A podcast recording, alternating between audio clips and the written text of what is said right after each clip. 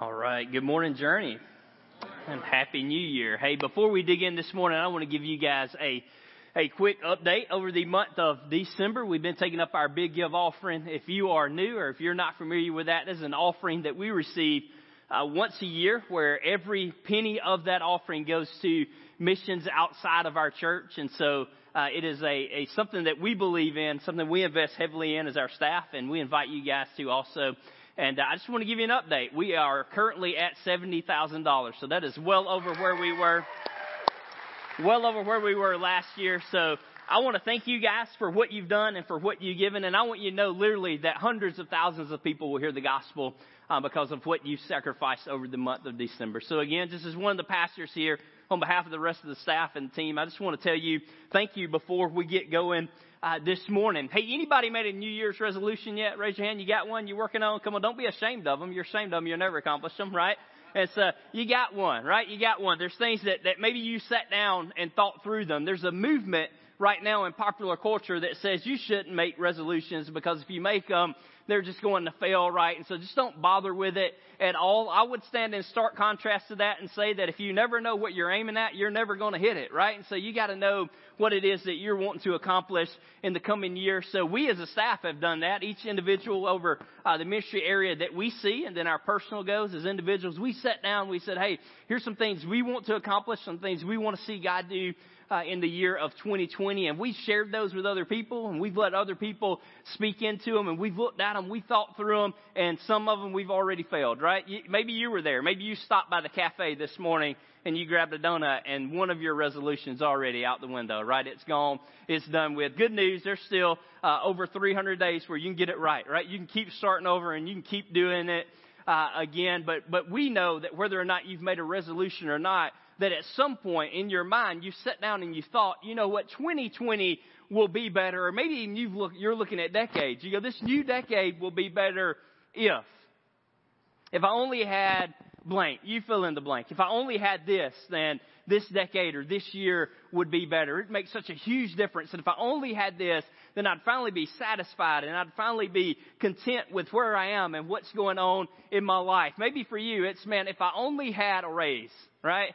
If I only had a raise, you're not asking for much, just eighty, ninety thousand dollars, right? If I only had a raise, like a big one, then then things would be better and I would be content. Maybe it's more personal. Maybe you go, if I only had uh, a better marriage, then I would be more content and things would be good and, and they would work better in my life and things would be better in our home. Maybe for you, you look at yourself. You go, if I was only a better parent, then things would be better and I would be content with my my life. And I'm going to cut this microphone off because y'all don't want to hear that all day, do you?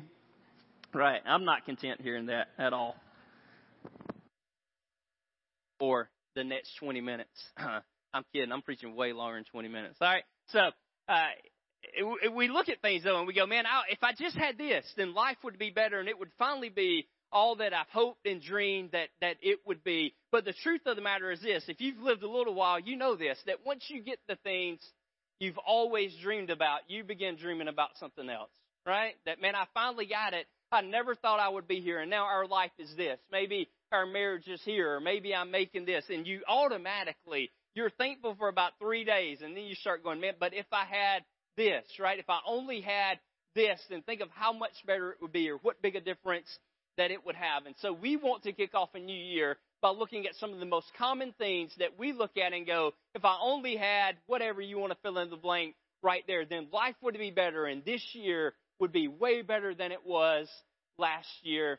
But we want to start with something that affects all the others. And so we're going to look biblically at what it means for some of those things and how God's Word lines up with some things that we want most in our life. But I know this, that we will never accomplish anything We'll never reach any goal. We'll never make it through any resolution if we don't have discipline. And so today we kick off our series, If I Only Had, with the thought of, if I only had discipline. So we all have things that we want, and we want them now, right? We want them right now. We're not really content to wait on them. We go to a fast food restaurant. Maybe you've lived this out in your own life. You pull up to the speaker, you order what it is that you want. Maybe you're at a restaurant that has a big M on the sign, and maybe you want some of the best French fries that you think the world has ever known. And so you order a large fry. You pull around to the window. You pay the kind person that's taking your money. You pull up to the next window where you are expecting to get your food and the kind person at the window goes, Hey, would you mind pulling forward? that ain't how you respond, right? You don't laugh, do you? You're thinking in your mind, you, I thought this was fast food, right? This is supposed to be fast. I wasn't planning on waiting more than four minutes in line. I have other stuff that I have to do. It's not only that we want stuff, but we want it right now. We want it immediately. We're not really willing to wait for for anything. We'll get on our phone. We'll order everything that we want from Walmart, whether that be groceries or paper towels or whatever it is that we want, and we will hit a submit button. It will give us a time that we're supposed to show up. We will pull into the parking lot and we will wait. We'll hit the little thing on our phone says, "Hey, we're here." When you know I'm here, it's taking three minutes to get out in our car. We're like, "What's waiting so long?" I don't understand. Everything that I ordered that you literally are bringing to my car and you're putting in my trunk for me. Why is it taking so long for you to get out here? We want it. We want it right now. We want it uh, immediately. Maybe for you, it's text messaging, right? You send somebody a message and you're like, I saw the seen receipt, right? I know you saw it. You've seen my message. Why have you not responded to me yet, right? You should put your entire life on hold so that you can respond to the message that I sent to you. We want it and we want it immediately. We don't really have the discipline to wait on anything or, or to work for it. When I was growing up, there was something that taught us the ability to wait, but it also opened the door uh, that help lead into a little bit of the culture we have where, where technology is at our fingertips and we can find any of the information we wanted, but it took a little while to get there. So you could get to it, but you had to be a little bit patient as it loaded. And as it loaded and connected, there was a sound that nobody in mankind should ever have to listen to again. Some of you know know what I'm talking about. As your internet made the connection, you shouldn't have to hear that again, but but but maybe you should. So you guys check it out.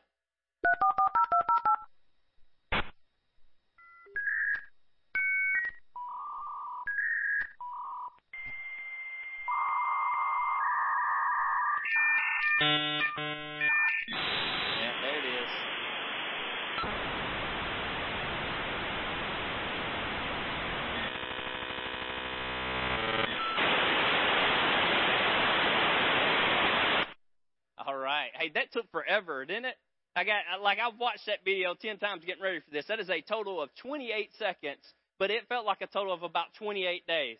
And, and maybe you lived through that. You lived through the, the phase of dial-up internet where you would get on the internet and maybe you were playing a game or maybe you were researching a paper or maybe you were doing something really important and you were on there and all of a sudden mom realized she needed to make a call to the neighbor, right? And so she picks up the phone. Everything you've been working on is gone. It, it taught you self-discipline. It definitely taught it taught you patience, but we don't want to live through that anymore, right? I, I don't even want to log on to the computer. I want to pick up my iPad or I want to pick up my phone and I want to be immediately connected. And if it takes more than about two seconds, I'm wondering what is wrong with your website, right? Why is this not loading right now? What is going on? Are they slowing down my phone on purpose so I'll buy a new one? Right? We want it. We want it right now and we want it immediately. But listen, when we look into God's Word, we find out that's not usually the case when it comes to Him. Very few times does God give immediate gratification to anything. In fact, if you read through Scripture, you see that Noah waited for years as he built the boat and he waited for the first drop of rain to fall. Moses roamed in the desert and take, took care of sheep for 40 years before a burning bush, God spoke to him and called him to lead his people uh, out of a nation where they were in bondage. Abraham was 100 years old before he found out that he was going to be a father, right? Let that sink in a little bit. 100 years old, and all of a sudden he finds out that he's going to have a son. The nation of Israel went through a total of 400 years of silence as they waited for the Messiah just between the Old and the New Testament. You see, as you read Scripture over and over again, it isn't that we want something and God immediately gives it to us, right? We all want to lose 15 or 20 pounds and we want to wake up tomorrow and for it to be gone, right? But it doesn't work that way. And we see in Scripture over and over and over and over again that God often used time and discipline to bring about the things that he wanted to accomplish and the people he wanted to accomplish them through. In fact, write it down. To live for God and accomplish the things he has created you for will require time and discipline. Every single time. Look, there's no ifs, ands, or buts about this one. If you're going to live for God, if you're going to accomplish the things that He created you to live your life for, then every single time it's going to take an amount of time and it's going to take discipline on mine and your part. Now, growing up, I didn't much like the word discipline. I, I was a third child. If you've been here and heard me speak before, you know some of the things that I accomplished as a child. Uh, they were accomplishments to me, maybe not so much to through my parents, and so uh, I experienced discipline a lot. And so there was a lot of, hey, when your dad gets home, right, this is what's going to happen. There's going to be discipline. As a young child, I figured out a way out of it, right? And so I would start crying when my dad walked in the room, and after about two minutes, he hadn't even uh, proceeded to get on to me yet. My mom would walk in and go, Gene, you leave him alone. That's enough. That's enough. My dad's like, I hadn't done anything. And I'm like, go, bye. See, see you later, right? Mom has spoken. We didn't like, we don't like it. In fact, even as a young adult, I prided myself in just going with the flow, right? I'm just going to go with the flow. I'm not going to, to practice a lot of discipline in life. I'm just going to see what God brings along and then I'm going to enjoy it and I'm just going to kind of roam through life and whatever happens, happens. But that's not the way that God has called us to live. And look, I just want to suggest to you today, that's not the best way to live. That's not how you get the most enjoyment out of it. In fact, discipline is this. Here's what discipline is. It means to bring a state of order and obedience by training and control. How many of you wouldn't like to wake up in the morning and go, man, there is more order to who I am? Right? There's more order to my life. There's more control to the things that I'm doing. I, I would bet if you're honest with yourself, that's every single one of us. Every person in this room would say, you know what, that's what I want. Well, the result of that is the act of discipline. And so as we live more disciplined lives, there's more order to the things that we're doing and more control to who we are and the actions that we take. And in fact, that's exactly what God wants to accomplish inside of you. Scripture says that when you accept Christ, the Holy Spirit comes to live inside of you, and then He begins to do some things to change you. And 2 Timothy says this, For God has not given us a spirit of fear and timidity, but of power. And we generally like to stop there. Of love, and then look, and of self-discipline.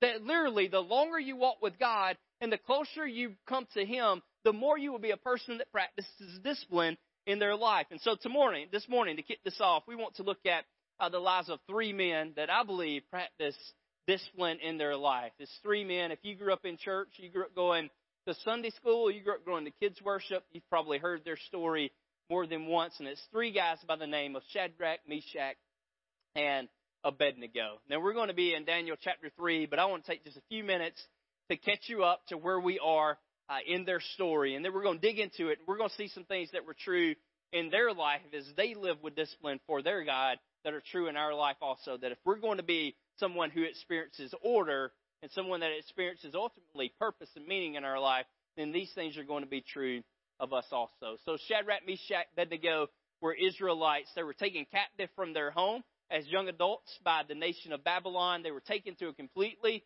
different land. They were actually in the vicinity in the city of Babylon, and the king had seen some potential uh, in these three guys and in a friend of theirs by the name of Daniel. And so they began to serve uh, in the king's household. And, and there's a lot went on in the first couple of chapters. Uh, we don't have time to go through it, but if you get a chance, you can go check it out, see what's going on in their life. But ultimately, God just keeps showing them favor. And so they rise in ranks. And one night, the king has a dream. He's not sure what it means.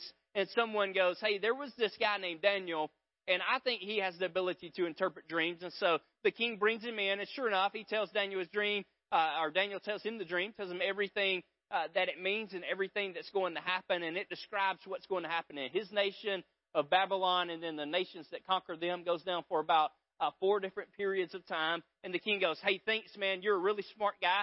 I want you to stay really close to me, and so I want you working directly."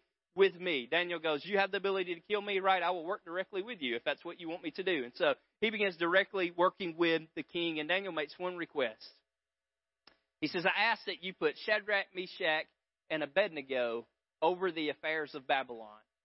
And so I want you to put them directly in charge of the things that are taking place right here uh, in this city and in this place. I want them to decide what is going on and what decisions are made and, and what rules are passed and what laws are taking place. I want them to be the ones making those decisions. And so that's what happens.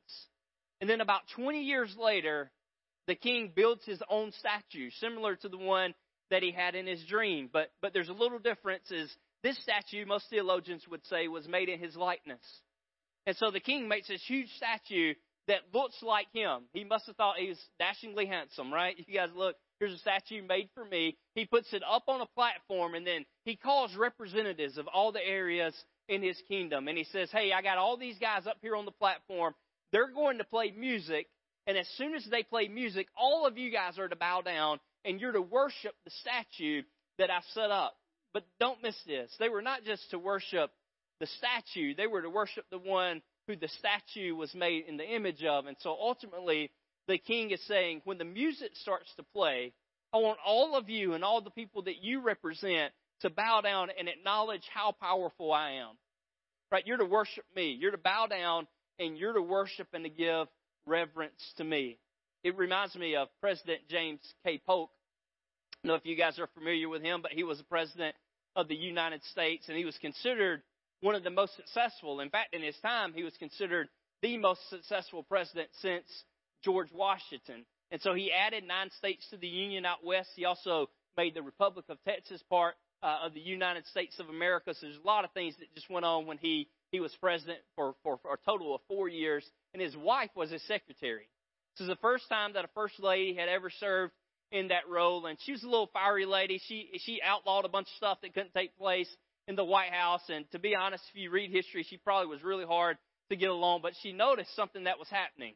That her husband was having a lot of success and there were a lot of things getting done, but he also was a very short man.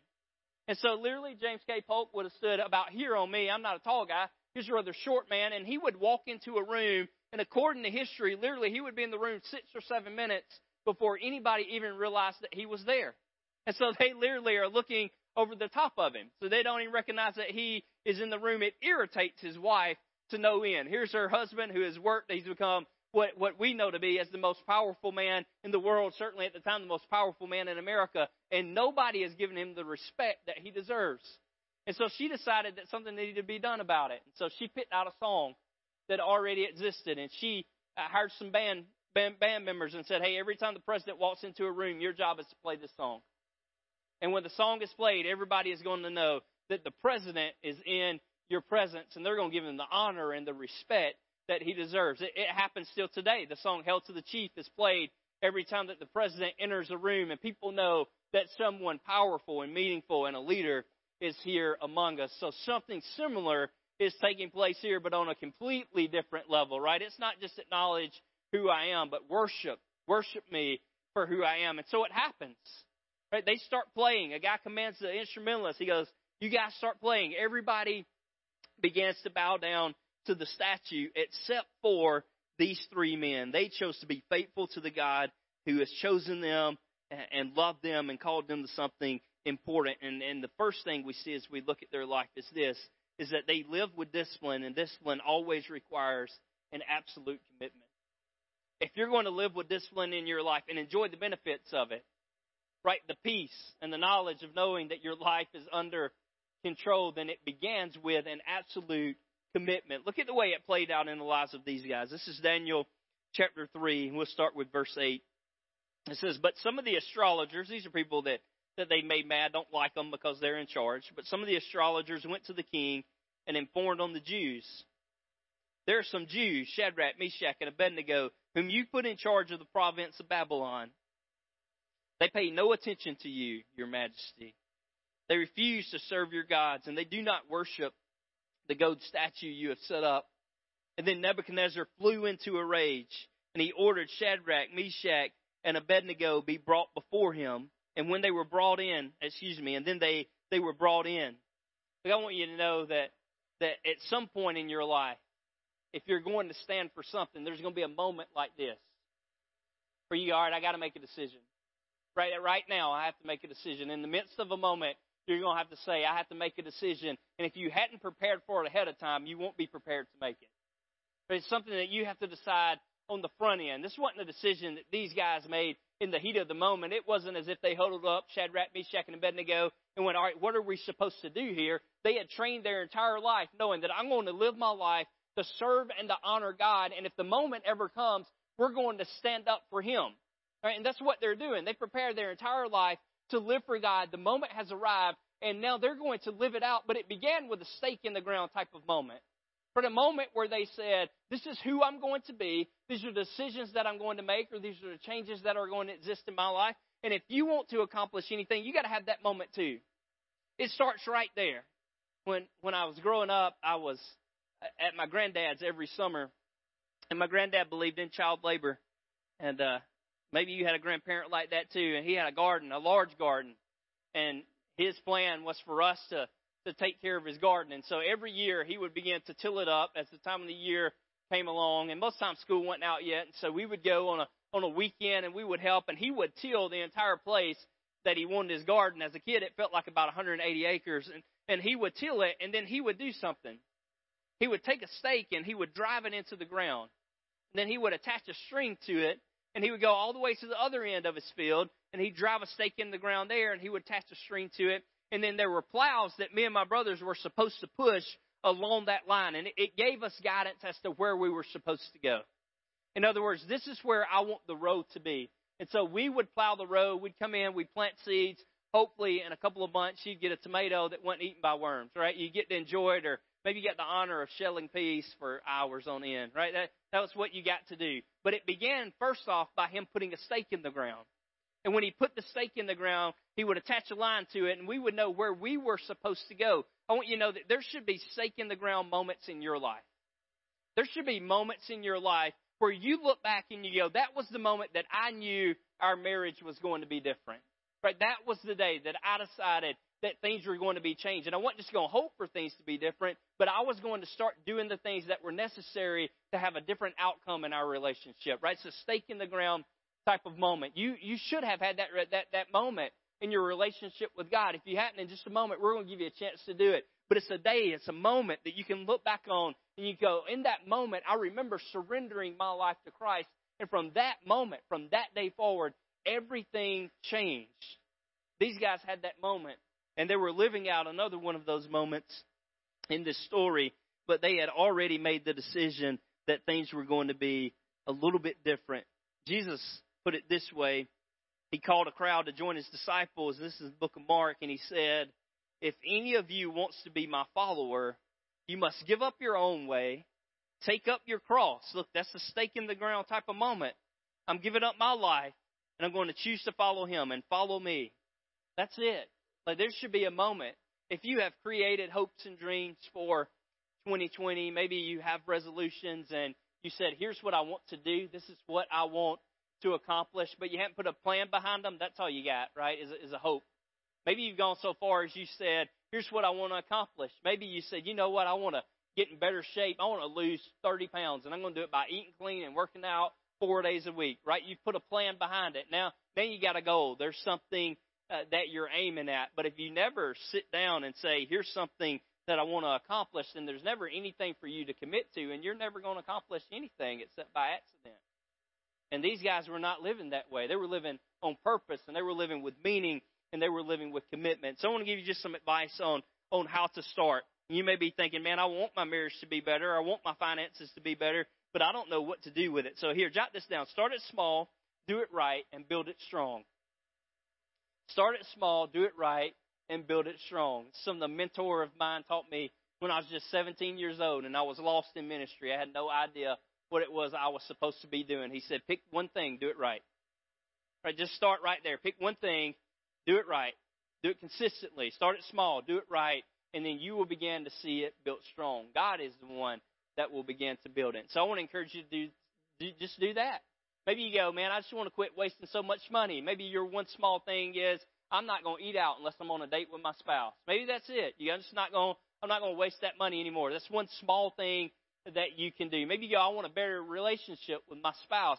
One small thing. We're going to pray for two minutes before we go to bed each night. Maybe you want a better relationship with God as you go into the new year and you go, you know what? Instead of hitting the alarm clock for the fifth time, I'm only going to hit it four and I'm going to get up 10 minutes earlier than what I normally do, right? And I'm just going to open up God's Word and I'm going to read for five minutes, right? You're not trying to read whole chapters or whole books. I'm just going to read for five minutes. Wherever that ends, it's going to end, and then I'm going to spend five minutes in prayer. You're starting something small. You continue to do it right, and you will begin to see God move and do things in your life that you would not think were possible. But it begins with a moment where you go, This is going to be different, and then it ends with you saying, This is something that I'm going to be absolutely committed to. And ultimately, our commitment belongs to God and to God alone. So we live a life of discipline by living with commitment. And then we live with discipline, but it also requires confidence. It requires confidence to live with discipline.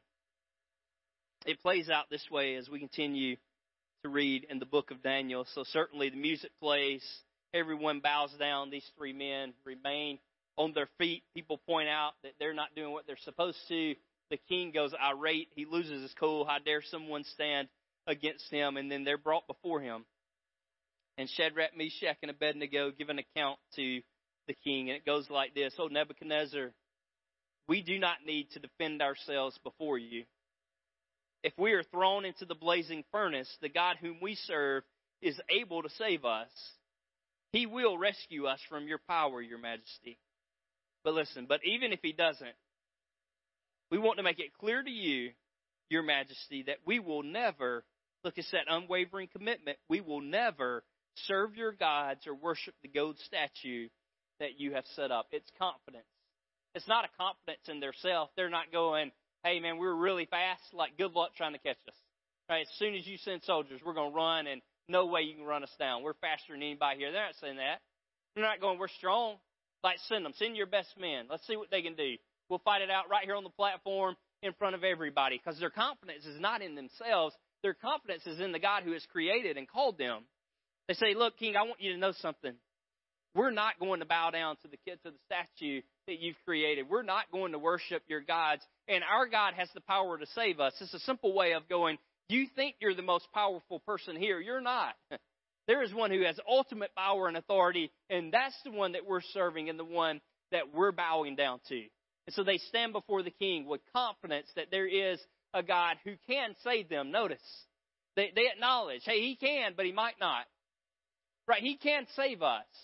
And so there's confidence in knowing that there is a God who can do anything, a God that there is nothing that is impossible with. But, but listen, there's a fine line between confidence and arrogance. And you may not notice it, but I promise you, everybody around you does. right? They notice it. Nobody wants to be around a person that has crossed the line from confidence to arrogance, where it goes from saying, man, there's a God who can accomplish anything through me to, man, I can do this. Right? This is me. I got it. I got what it takes. You just follow me. You depend on me. I got it. I can accomplish this. You need something done, then you call me. I'm the guy to do it. I want you to know that if, if that is you, people do not praise you in, in secret, right? They're not talking well about you. They're going, all right, we got to go be around Jimmy today, right? Prepare yourself. Are you ready? We're going to hear about everything good that has happened in his life and how he's the reason because of it, right? I just pulled myself up. There's a difference. And if we're not careful as believers, real quickly we go from saying there's a God accomplish who can accomplish anything to we can accomplish anything, and you can't. In fact, Scripture is clear. It says we can't do anything apart from the person of Christ and God working inside of us. So our confidence is not arrogance, but our confidence is in the one who can do anything through us. And Joshua, God commanded uh, Joshua this way. He said, This is my command. I want you to be strong and to be courageous. Do not be afraid or discouraged. Why? Here's where the confidence comes from. For the Lord your God is with you wherever you go. I want you to know that these are three men who most definitely had read the account of Joshua. They understood that they could be confident and that they could be bold and that they could be courageous, not because of who they were, but because of who their God was. And I want you to know you can be the same way. You can be bold and you can live the next year with boldness and confidence not because of who you are, because in your own ability, but because there is a God who has created you, who loves you, who cares for you, and who wants to work through you. And so living with discipline will always require a little bit of confidence. You should know that there is a God living inside of you that can accomplish anything, but it also requires consistency. Living with discipline requires consistency. It isn't enough to be faithful one time, right? These men have been faithful over and over and over and over again, and they were going to be consistent whether or not God came through or not. So in the story, if you pick it up, Nebuchadnezzar tells his workmen to, to heat the fire up seven times more than what it already is. Now, he, he's not being legit. He's just saying, hey, I want you to get it as hot as you can possibly get it. So they go and they do that. They get the fire as hot as they possibly can get it. Shadrach, Meshach, and Abednego are tied with ropes. Their hands are tied with ropes for no other reason than they don't want to cause harm to the people that are about to throw them in the fire. So they bind them up and they march them toward the furnace. And they begin to walk toward the furnace and they get so close that eventually the men who are throwing them in the furnace are burned alive. It's so hot and they end up in the furnace. They land on their bats in the midst of the flames. And I want you guys to know this that I, I think, this is me, this is Daniel's opinion. I would assume that although we look at them and we see heroes, they're also just normal men, right? At every moment, I bet they were going, God, you can show up now. right? Go ahead. They're standing up. Everybody is bowing down around them, and they're living the moment. They're being faithful, and they're thinking, God, we know you can do anything, but it'd be nice if you did it right now. Like, go ahead, right now. Look, all these people around, all of a sudden there's some people pointing at them that don't like them. They're going, hey, look right there, those guys we don't like, the, the people that the king has put in charge, the ones, the ones telling you all what to do. Look at what they're doing. They're not even doing what they're supposed to do. I would imagine right then they're going, hey, God, we're going to be faithful, but man, it'd be nice if you showed up right now that the king goes, you know what? They're right. They shouldn't be bowing down to me. This isn't about me. There's someone more powerful and stronger than me. And so you're right. Just go ahead. And God shows up and they go, whew, that, that was a close one, right? I imagine when they're walking up to meet with the king, I don't imagine they're just walking with complete boldness. There's a little bit of fear inside of them going, this could be it. Right? This could be the day that our life ends, but we're going to do what we're supposed to do anyway. And they're walking to the platform, and I imagine they're thinking, we've done a lot for the king. It'd be nice if God reminded him of that right now, right? God, go ahead, remind him of it. Remind him of all the things that we've done for him. They're standing before him. This guy's losing his temper, right? He's probably spitting all over the people in front of him. He's so mad and he's angry. It's complete loss of control. And he's losing his mind. And I imagine they're going, hey guys, like, ooh, right now. Like now would be a good time to show up. Like if you just dropped him dead, like if he died of a heart attack, they wouldn't think it was our fault. God, right now, just go ahead. Gone. Let, let him be taken care of. I imagine that when they're getting ropes putting around their hands, they're going, God, hey, look, man, we're going to serve you, but, ooh, like it's getting close. It's getting close. It would be nice if we didn't have to go through through this at all. And then as they're marching toward the furnace, certainly at that point, they're thinking that we serve a God who can show up, but at this moment, he might not. He might choose not to. And I want you to know that that is a choice that God can make. He might choose not to show up. He might choose not to come through in the moment. And it's in those moments, it's in those difficult times that we often throw discipline to the side. And we go, all right, I don't need it right now. It worked for a little while. Now I'm just going to try to get out of this. I don't need it. I don't need to be disciplined in my time with God this morning because I was up late last night watching the national championship game. And so I'm just going, I'm going to push it to the side, right? I'm not going to practice discipline right here. I'm going to choose to love my spouse until they begin to do something that I don't agree with, and, and our first argument begins to happen again. I'm not, I'm not going to follow through. I'm not going to practice discipline in this area anymore. I'm going to push it to the side for just a moment. I'm going to act however I want to, and then afterwards, I, I can pick that back up. It's the difficult times. It's the difficult times that determine really how disciplined we are, but it's when the difficult times show up that we normally fail to practice discipline. And then listen, think through this. If there was a God who always rescued those who were true to him, then we wouldn't need faith. And so things won't always work out in your favor. I want you to hear me on this. They won't always work out in your favor. There are pastors right now all over America telling people just how favored they are and that 2020 is going to be their year and they're about to experience the exact same thing they finished in 2019 because God isn't a puppet for us to control. Living for Him requires faith and, and the understanding that I'm going to live for Him and I'm going to be consistent even if He doesn't show up. Right? Even if He doesn't act in this moment, even if He doesn't change my circumstances, I'm going to still be faithful to Him. In fact, the God of immediate gratification doesn't require faith at all. It's in the waiting where that faith is developed. And I want you to know that at the end of this story, we're going to finish it up in a minute, but I want you to know that all the waiting that Shadrach, Meshach, and Abednego went through, even if it was only a period of 30 minutes, that that 30 minutes of waiting increased their faith in God like nothing else that they could have went through in life. It's in the waiting where God makes himself real. It's in the waiting where he makes a difference. In fact, jot this down. The presence of silence never equals the absence of God. There are oftentimes we're walking through things and we think God is being silent, and He is, and we think, well, He must not be here. We go, God, where are you? My kids are out of control. I raised them to follow you and to know you, and they're living something completely different than what we raised them to do. So, God, where are you? Why are you being silent right now?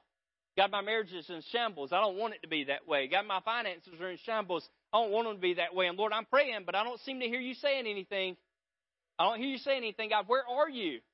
Where are you? I want you to know that He's right next to you. Because the silence of God never means that God isn't there. In fact, He is there walking with you in the midst of it. And we see that. Nebuchadnezzar realizes it too. They throw him in the fire, and Nebuchadnezzar begins to have a conversation with the people next to him. And he jumped up in amazement. He exclaimed to his advisors, Didn't we tie up three men and throw them in the furnace? And his, his advisors respond, King, you are better at math than anybody I know. Absolutely. We tied up three men. We put the three men in the furnace. That's what we put in there. You're absolutely right. Yes, Your Majesty. That's what we did. And then exclamation points are, are, are written for a reason. He says, Look. He shouted and he said, I see four men and they're unbound and walking around in the fire unharmed. And the fourth one looks like a god. Don't miss it. They still ended up in the fire, right? I promise you, they didn't want to be there. They ended up in the fire, but God met them in the fire. Right? He was there. In fact, most theologians would say that this is the person of Jesus. The incarnate person of Jesus chose to come and he chose to be with these men as they walked through a very difficult situation in life. And he said, Hey, I'm here with you. And the only thing that happened was the things that bound them, the things that held them back were loosened. So when you're going through a difficult time in life and you're choosing to practice discipline and you're choosing to remain faithful to the God has called you, I want you to know that He is in the midst of the fire and He is there walking with you. And there is more freedom in the fire with Jesus than there is outside of it. All right? There's more freedom in the fire with Jesus than the comfort that comes outside of it. And if we don't learn anything today, I want you to know that. And when times are difficult, there is still a God who is right there with you, and He's still working, and He's still active. And that's why Paul tells us in Galatians, let us not get tired of doing what is good.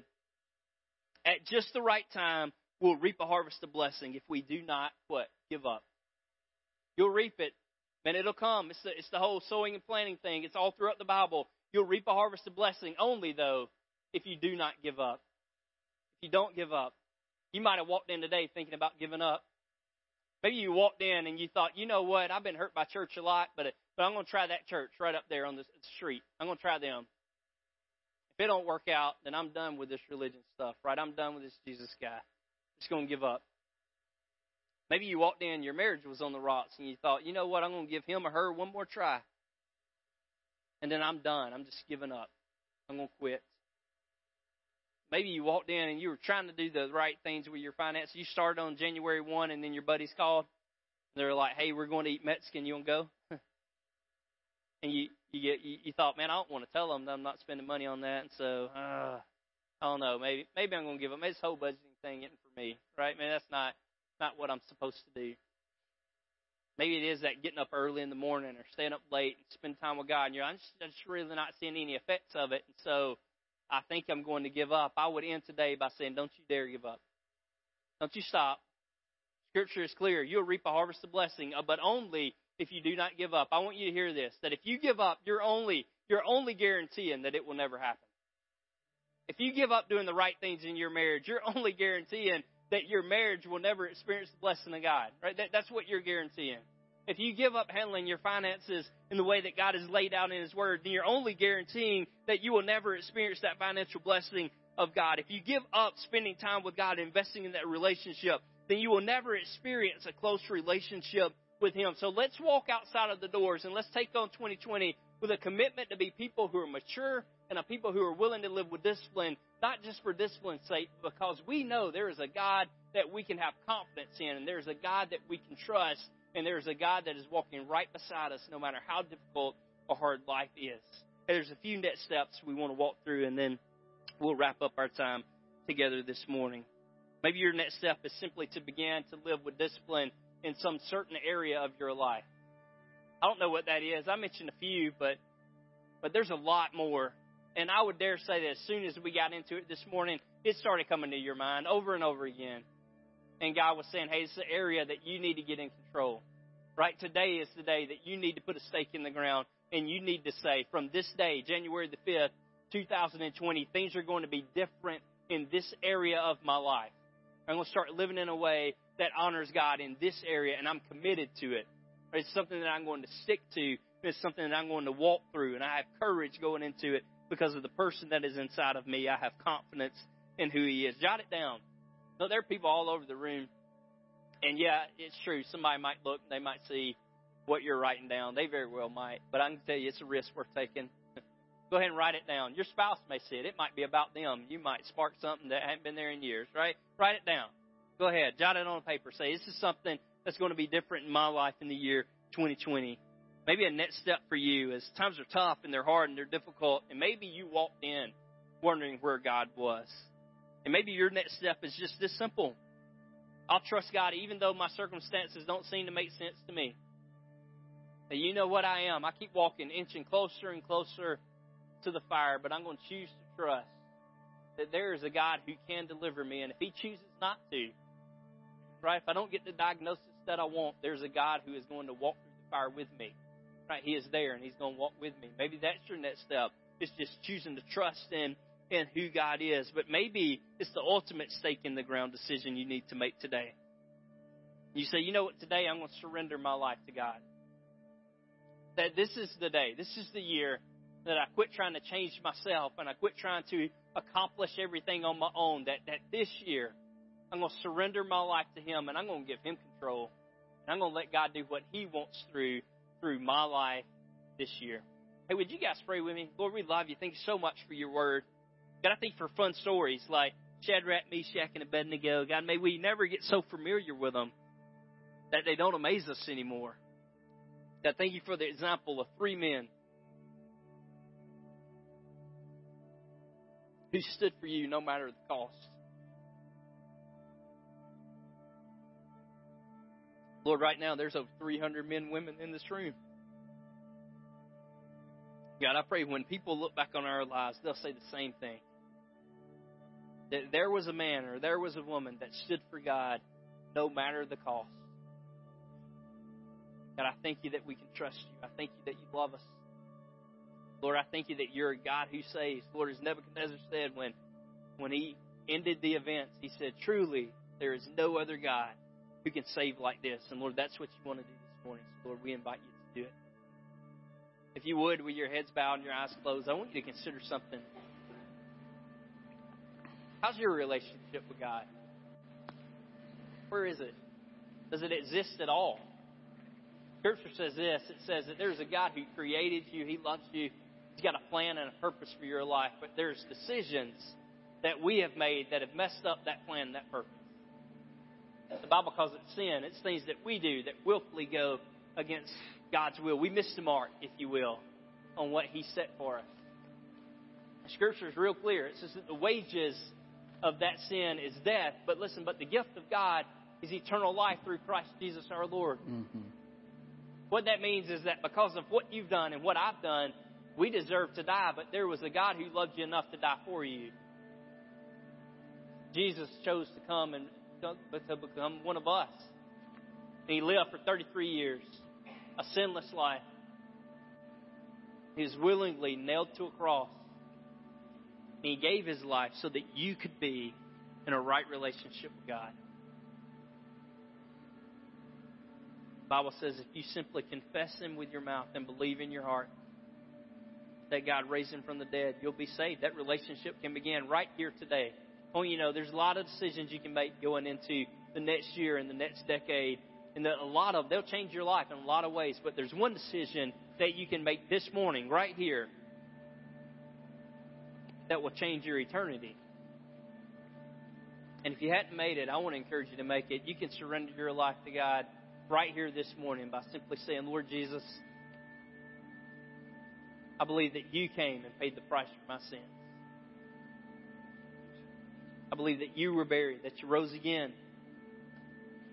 Today I give my life to you. If you said that prayer this morning, I want you to do something for me. There's a card in front of you that has next steps on it. Would you just jot it down on there? Just write your name down, write that you made the decision to trust Christ. We don't want to harass you. We want to celebrate with you. We want to put some things in your hands that will help you as you begin to walk with Him day by day on that daily basis. You begin, you start small and you see God begin to do big things in your life. You can jot it down. You can drop, drop it in the offering plate as it comes by, or we have a VIP room in the back. You can drop it in there. Hey, maybe you're a believer and you've just been kind of coasting through life. And If you look at your life, you go, man, this is really a life without discipline.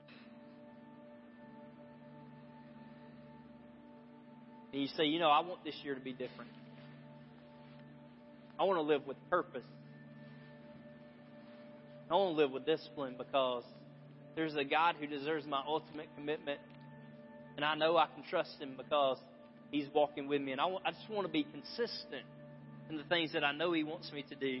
If that's you, would you just lift your hand? I just want to pray for you this morning. So I want to be more consistent this year going into 2020. I see you guys' hands there, hands all over the room. I just want to pray for you this morning. Lord, we thank you. We praise you for who you are. God, I thank you that when we are, are faithless, that you're still faithful. God, that when we're not consistent, you are still God and you are still active and you are still moving. But Lord, like so many people that raise their hand this morning, I want to experience the order and peace that comes from living for you. So God, would you remind us, Lord, that ultimate freedom is found not in doing whatever we want, but ultimate found in living by your standards. God, I love you. I think for everyone that just raised their hand and said, hey, this year is going to be different. Stake in the ground. I'm going to do something different this year. God, may you write that on their hearts and not just on their minds. God, may we go make a difference in the river region in 2020. I ask this in the name of Jesus. Amen.